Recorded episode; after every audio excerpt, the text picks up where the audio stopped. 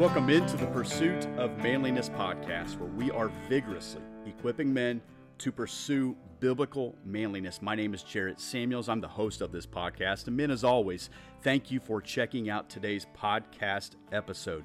Now, when you get the opportunity, make sure you visit the pursuit of manliness.com. You can find all things pursuit of manliness. You can check out what is new in the gear store Specifically, I want to highlight our fall men's retreat, September 29th and 30th here in Indianapolis, Indiana. Men, this is a weekend you do not want to miss.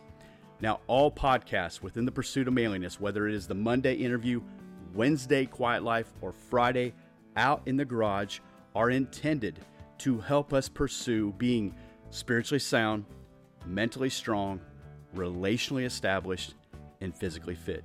Men, it's time for today's podcast conversation. So, every year, a bunch of well meaning individuals embark on a journey to read through the Bible. And then you get to about halfway through Exodus after the Red Sea, and people start grumbling and looking for water, looking for food. And it seems like we can fade out pretty quickly. And then if you make it to Leviticus, uh, you got to trudge through a lot of instructions and a lot of details. And in Numbers, uh, sometimes people don't even know this book exists. And just the idea that it says Numbers can be enough to say, you know what, I'm out. Now, I'm not bl- I'm not saying everyone does this. I'm just saying in general, I think it's easy to just to kind of say, I don't want to get caught up in that. It's kind of like reading a genealogy. Have you read the genealogy in Matthew? You read it, and, you, and there's a few names that kind of stand out to you, but the rest of the names, like, I just I just don't know who they are. Um, you know, you look at genealogies or portions of scripture where they're listing a lot of people, listing a lot of names, listing uh, people that were going off to war, like what tribe had what, how many guys. And I think it's just kind of easy to to read that and dismiss it, or I'm guilty of this. My eyes just kind of glaze over it. I say that because as we enter into the book of Numbers, what an interesting word to use, because Numbers is where Israel is getting ready to enter into the promised land. Uh, not as many people going into the promised land as they think they are, and we'll, we'll, certainly touch that as we go through this. But they come to a place in the beginning where we're going to do some counting. Now, before we get into that, Numbers gets its name from the census that Israel is going to take. You get the census in chapter 1, chapter 3, and chapter 26. The Hebrew name uh, means in the desert or in the wilderness, and this title describes basically the contents of what's happening within the book of Numbers, and it, it's it's a story of, of, of tragedy, really. So here you have this group of people, and they've all come to this place, and they've been they've been on this journey with Moses, and they're they're, they're now they're in a, a timeout because we're going to wait for the generation to die before the next generation goes in. And we'll get into that. We'll get into that as we go through this book. I want to encourage you read the book of Numbers. I would encourage you to read the book of Leviticus. I don't know if I did it justice by any means. Read it. Read through the whole Bible. As you read through the whole Bible, it just gives you a better synopsis of what the Bible's about. This book written over a you know 1600 year period, the number of authors, different continents, many of them didn't know each other, and yet tells one complete redemptive story of God redeeming his people through Jesus Christ. So we look at this, we look at this book and it's this wilderness and wandering. There's counting and there's camping going on in the first few chapters here. Only two of the people who were over 20 years of age when Israel left Egypt is going are is going to live through the wanderings in the desert and, and enter the promised land. Only two. You have this this herd of humans that left Egypt with all this great excitement, anticipation. This is a nation. This is these are my people. I'm going to do this, that, the other. You got all the instructions. You have all the sacrifices, all the the, the, the things that were going to transpire so that people learned to be the people of God. So people learned God's statutes, his commands, his instructions, his only two? Oh, even old Moses ain't going to make it into the promised land. He's going to get to view it imagine driving your your family all the way to vacation and you get to the place where the bridge and you can look over and you can see where you're going but God says but you're not going in I I think that's got to be hard on Moses but I think I think there had, from a human standpoint, there had to be a little bit of relief. I mean, he Moses had been through a lot, and he, and he didn't ask for this. So what happens is they're they're at this this kind of wandering place. They're going to enter the promised land, and they are they're going to come to a, a, a place of rest. And rest is an interesting word within Scripture. You have that after the, the seven days of creation, seventh day, God rested from it. And we say, well, did he? Did, what does that look like? Do we need to rest? Uh, Isaiah talks about Isaiah fifty seven twenty that the wicked like Cain cannot rest. There, there is a there is a, a biblical mandate to find intentional rest. And Jesus said that in uh, Matthew 11, 28, come to me and I will give you rest. Revelation 14, 13 talks about that people get to the end of their life, they will rest from their labor when they're in eternity. And so there's this wandering, there's this rest, there's this preparation. Listen, God doesn't waste the rest. He doesn't waste the wandering. He doesn't waste the counting and the camping and all the things that are going to go on. And the book of, uh, uh forgive me, chapter one in the book of Numbers breaks it down this way. In the, the first few verses, there is the instructions to count okay? And then you're going to get the census assistance in Numbers 1 5 through 16. Then Moses is going to direct this is how we're going to do it. In the United States, it was probably just a few years ago, we had a census. People were going door to door. They were hiring a bunch of people to count people. And um, I don't know. I don't know how often you do that. And then you had in Numbers 1 20 to 43, the results. This is where we can kind of glaze over. You start to see a whole bunch of numbers. Results by tribal households. And then 44 to 46, you get the summary and the total and then the one tribe, there's one tribe that wasn't counted, and that is the Levites. So they were the group that wasn't going to be counted here. Moses is going to need some help. Moses is going to need some help. What is that? Exodus 18. It's the Moses Jethro principle where he said, What you're doing isn't good. You're going to wear yourself out. I believe God allows Jethro to speak into Moses' life all those years earlier because he gets to this point and when God says you're going to count everybody, the guy would have had just, you know, a bleeding ulcer. He said, There's no way I can do this. Give me some Tums, Lord. And he has some people. Twelve guys are going to help Moses take the census. One of the one of their names is Nahshon, okay, son of Amminadab. Amminadab, okay? And I'm if, forgive me if that's your name in real life and I just botched that. Here's why I wanted to make sure I said it because I could have just skipped over it. But I think that would not be doing justice why this individual is mentioned, okay? This guy who is of the tribe of Judah, we find him in Matthew chapter 1 verse 4. Amminadab, the father of Nahshon, and Nahshon, the father of Salmon. He's in the genealogy of Jesus. I said it's easy to look at the genealogies, it's easy to look at the census, it's easy to look at these things that seemingly make our eyes just kind of glaze over. Our eyes are moving down the page, but the mind and the heart says, Yeah, I'm not getting any of this. It's easy to look at that and just glaze over it. Here's a guy in in the genealogy of the Messiah. He thinks he's just got a he's got a mundane job. I'm just going to count some people. God says you have no idea what I'm going to do through you in future generations. No clue. He has no clue what the Lord's going to do. You have no clue what the Lord can and, and will do in, in your life. If you're willing if you're willing to be used by Him, if you're willing to be obedient. Now, this period of time, they're a lot better at this than we are. In the U.S., I don't remember, we took a year, probably a year. I don't know how long it was. And um, they're going to count these people. They're actually looking to number how many of the uh, men of war, how many of these guys are old enough, skilled enough, ready enough to go into battle if necessary.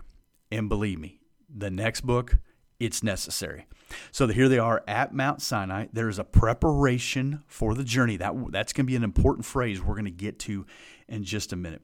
Basically, we're going to take a mass inventory and we're going to dole out some assignments. How often do you take inventory of your own life? There was a podcast about this a long time ago. You probably search Google and find it. I don't wouldn't have a clue what number it was. The idea was inventory your life. Inventory what the Lord has done, who He has put in your life, the places you've been, things of that nature. This is not the same thing. This is looking at what do you have right now. I would say this this is not a prepper podcast, okay? I think you guys get that. After 2020, where suddenly supply and demand were not what they used to be, and you can make whatever conclusion you want for that. When things have gone up in price, when things have gone down in value, I would say it might be wise for you to, I don't know, take inventory if you want. Unless you're convinced that everything is just going to keep being the way it is, um, it would be wise to dole out some inventory and figure out what do I have? What do I not need? If if if I had three weeks where I physically couldn't get to the store, or three weeks there was nothing in the, the pantry or in the freezer or in the gas tank or whatever, am I good? Your call. You might need more than three weeks. That's that's your deal. So what do they do? They start to purge some things, right? There's some more instructions. What I've found in my own life is this idea of purging is probably a forever process. And I say probably because I, I, can't see it not being a process. You even meet older people, right? what are they doing? They're purging. I don't need this anymore, and they're throwing it away. And then, you know, one of these older people passes away, and you have to basically purge the entire house and all the, the assets and things. They're purging things. We don't need this what we what got us to this point we're not going to need it in the next uh, next season of life. There are certain things in your season of life. Maybe you had kids and you had a crib and a pack and play and all the toys and everything that you bumped in the night and made noise and lit up and you're like we don't need it no more. We purge it. We take it to goodwill. We give it to somebody. We whatever. So we have some final instructions. Here's some preparation that needs to take place. Again as i said this is an important word for what's going on here. But the people don't understand the weight of what's happening. You have an older generation, then you're going to have what would be described as a tragic transition. And we'll get into that around Numbers 13. And we'll be in that for a hot minute, for about 12, 13 chapters. And then you have this period of waiting for the new generation. Okay, so we're still in the old generation right now. People think same old, same old, day in, day out. It's going to be just just the way that it is. Nothing, nothing see, nothing new to see here. The Lord's just, and they almost, they just become very ungrateful, if you will. In the book of Numbers, there are seven grumblings against uh, from the Israelites against God and Moses. And so, as you know through Scripture, the grumblings lead to some consequences, some punishment there's going to be essentially a final grumbling, a final nope, nope, and God says that's it, no more. You know, I I I know I don't know I never know when it is, but it's clear in Scripture. There comes a point where God's mercy says that's it, no more. There's been a lot of opportunity, and uh, we're done. It's done. That season's done. And this book is going to cover a span of 39 years. Again, beginning with the census, ending with it's time to go. And when they go, it's really time to go. A whole new season of life is going to happen here. Here's the tension. And this is the tension within the book of Numbers, and you pick up on it real quickly. God's people, the people of God, cannot move forward, cannot progress, cannot see new blessings from God, receive new favor from God if they don't trust His promise and lean on his strength. They can't do it. They can't do it. If, they, if they're not going to trust him, God is not going to say, you know what? They don't trust me, so why don't I just give them more? Then maybe they'll trust me if I give them more. No, you wouldn't do that with your kid if you can't take care of what you got now. I mean, what you wouldn't give them more. At least you shouldn't give them more. God says they don't lean on my promises. They don't trust me. They don't have a faith in me uh, we're not going anywhere right now. There's some people I think in your in their lives who are pretty stagnant, and it's because you are leaning on your own strength. I came across this verse the other day. Our family's been reading through Proverbs, Proverbs 30. The words of Agur. We need more words from this guy. He says in verse 5 of chapter 30 Every word of God proves true. He is a shield to those who take refuge in him. Every word. Again, you don't need to be a great theologian to know that every means every. Verse 6 Do not add to his words, lest he rebuke you and you be found to be a liar. Well, there you go. Every word of God proves true. He is a shield to those who take refuge in him the way I understand the word refuge is a, a man, an individual, can only truly have one refuge. You have one house. You might own multiple houses, but you have the house, the one you go to, the one that you spend the most time with, the, the one that your family knows as your home. You can travel a lot. You can do a lot of. You can have an RV. You can have, you can own a campground, whatever. But you typically have one refuge. God says, "I am your one refuge. There there is no other." I am your shield. Every single word of his proves true. But the Israelites, for whatever reason, just continued to take him for granted. Just continued to take God for granted. Now, I, I know we wouldn't do that. I know we wouldn't take him from granted. Now, I want you to consider this. I've used the word preparation a couple times uh, in this conversation. Is there a possibility that God is preparing you for something. Is there a possibility that you are in a season of life or you have been in a season of life where you say, I feel like there is this preparation that's taking place or going to take place. I just don't know what it is. I have to believe if you're in the camp here and there's counting and there's camping going on, and the 12 men are going around and they're getting the census and even the old boy who's going to be in the lineage of jesus and he's getting his clipboard going and he's writing down 12 in this tent and 14 in this tent and 22 in this one. He's writing it down. I gotta believe you could feel the preparation. You, can you ever feel the preparation of the lord? I can. It's almost like the quiet before the storm. You ever felt that? You're like it's fixing on storming. It's fixing on happening here, right? I just believe that they if you if they were honest with each other and I, I got to believe if they were able to come speak to us now and talk about that time i got to believe there was a, a, a preparation that was taking place but i also got to believe that during those seven grumblings against god in in moses i have to believe you could feel that as well when there's a sense of excitement, when there's a sense of anticipation, the last thing you need is Danny Downer. The last thing you need is the guy who's always going to grumble, complain. You don't want to be around the cynic. You don't want to be around the contrarian. You're saying, I just feel like God's going to do something. He's like, nah, I just feel like the Lord is preparing me for something. Or maybe this is just what you're going to do. Maybe this is just who you are. You just don't want to be around that guy. You don't want to be around those guys. They're never going to do anything different. They're never going to take a risk. They're never going to step out in faith. And when you feel like, man, the Lord's been preparing me for something, I just don't know what it is, you, you can feel it. And I think when you look back, you say, oh, I, I definitely could feel it because they're preparing to move out, but it's not going to go the way they think it's going to go. Then they're going to move to the point where they're going to participate in the moving on, right? This is the tragic transition. And then they're going to get to the point where there's the prize at the end of the journey and they're moving in. What's the prize at the end of our journey? Immortality. it does not get better than that. Immortality. That's the prize at the end of our journey. But I gotta believe if you grumble and complain and you're cynical and you're the contrarian, you're the guy that's always, you know, picking a fight or pointing out the problem or whatever. I just don't believe God's gonna bless that.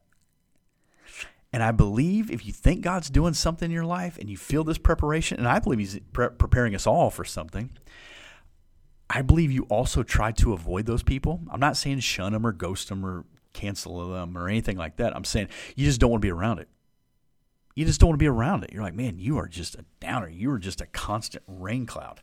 So the question you have to consider is Is God preparing you for something? He said, I think He is. Well, I'm certain He is. It might be for tomorrow. It might be something that needs to be shaped or developed within your character. There might be some things that he needs to teach you and instruct you about him. It might be some things that the Holy Spirit's going to pull out of the Word and say, I, I, I never noticed that, or my eyes did glaze over that, or you know, I never considered that before. It's kind of why we go through this on Fridays. Make we take a third of that podcast to to go through Scripture. Is he preparing you for something? Absolutely. then maybe you need to take two inventories.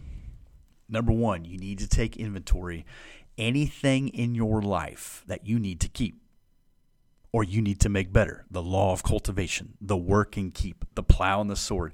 Is there things in your life that you say, I need more of that? It needs the best of me, not the rest of me. The people that live in my home, the word of God, a time, a quiet time, my prayer life. Forgive me, whatever that is. Is there an inventory you need to take and say, this needs to be magnified, elevated, and giving, given first priority? Sometimes the simplest way to do that is turn off the noise. Don't turn this podcast off yet, but when you do, turn off the noise, turn it off. Turn off the television. Get off social media. After you share the show, get off social media. Stop checking your email. Don't check your social media, whatever's you got, whatever the alerts, whatever the notifications, whatever. The, don't check the weather. Don't check the, the, the news stream, whatever. Turn it off. Just get quiet. Simple. I always think of this. I always think of this. I wish I'd think of it more, but I'd say on a regular basis, I think of this. What was it like a couple hundred years ago when you didn't know everything instantly?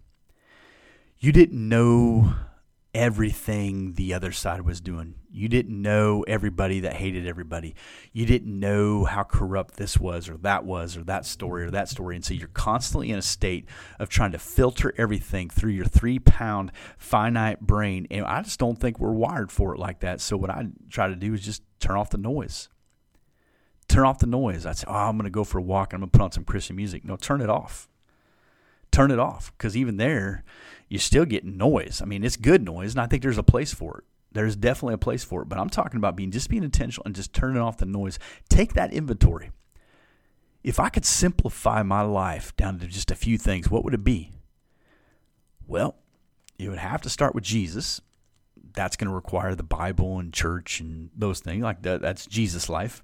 It's going to require uh, my family, the those closest, immediately closest to me and it's going to require, if I make it real simple, um, healthy things. Sleep well, try to eat better food, watch what I say, watch what I hear, watch what I do. You can make it real simple. You simplify your life and you say, you know what, I'm going to tap into that old dude that's inside me and I'm going to go back a couple hundred years. Like, make it simple. So, inventory that. Here's the second thing you need to inventory who do you got in your life? Who do you have in your life? Because when I look at this census and when I look at what happens in numbers 13, 14, 15, right? When I look at the 12 spies, that that that three chapter window there and I look at you know all the stuff that goes on between 13 to 25 people were influenced I don't think everybody came up with it on their own just to be grumble and complaining and be a miserable human. I just don't think they did. I don't think we're that smart to all come up with that on our own. But I think when the heads of families, when the heads of tribes, when the heads of these certain groups started to grumble and complain, other people followed suit. That's what I think. I, I don't think everyone thinks for themselves. And so you need to see and to look around and where's who do I got? Open your eyes. Who do I got in my corner?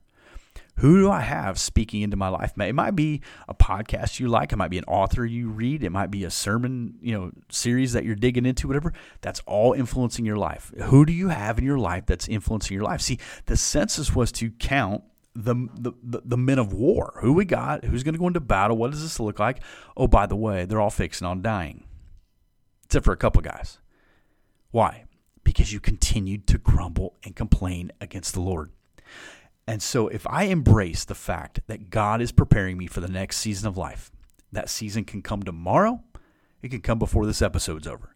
It could come in a decade from now. I've talked to my wife about this. We make decade decisions. We think about the next 10, the next 10. You do it all the time. You're ready for that, or you're closer to being ready for that. And then I, I take the inventory what needs to be elevated, what needs to be purged, and then I look at what kind of men of war do I have in my life? What men will go into spiritual battle with me? What men would show up and, if needed, knock on my door or ring my phone or get get you know my attention somehow and say we we need to make sure we're walking this narrow road. We're going to make sure we have not budged. We will be uncommon amongst the common. Because anybody can grumble and complain. You can go to a church and find 100 200 2000 people who are willing to grumble and complain but you're only going to find a very small very very small group of men who say oh i'll go with you it's like Jonathan the armor bearer. I'll go with you, heart and soul. I will be as close to you as possible as I carry your shield while you fight your battle. That's the kind of people we need in our life. That's the kind of people I'd say, I'll sign up for that. I'll be a part of that. And maybe, maybe you don't have that right now. This is a Friday episode. Maybe you spend the weekend praying for that. Maybe you going to church this weekend. You look for some of those guys or have that conversation. Three things. One, embrace the fact that God is preparing you. Two, take inventory the good and the bad. And three, get around those guys. You say, Where are my men of war? Where are my guys who will do what needs to be done? And listen, you be one of those guys for somebody else. It isn't all about serving you. You be one of those guys for someone else. And you say, Listen, brother, I'll be your guy. I'll make the call. I'll send you the message. I'll go by your house. I'll do the things that you need to do because I need some people in my life that will do the things that I need them to do. And when that happens, we learn from what happened to the Israelites and we say, God, thank you. Moses, thank you for writing it down. God, thank you for putting that on his heart. Thank you for letting me read it and help me not repeat the same disastrous recipe. Amen. Once again, men, I want to thank you for listening to the Pursuit of Manliness podcast. Now, one more thing before you go. I want to encourage you would you consider joining the herd? The herd is a $5 a month monthly subscription to the Pursuit of Manliness. These men who are in the herd, they not only get bonus podcast content, but they're also a part of a community that has ongoing conversations, monthly Zoom calls, and more.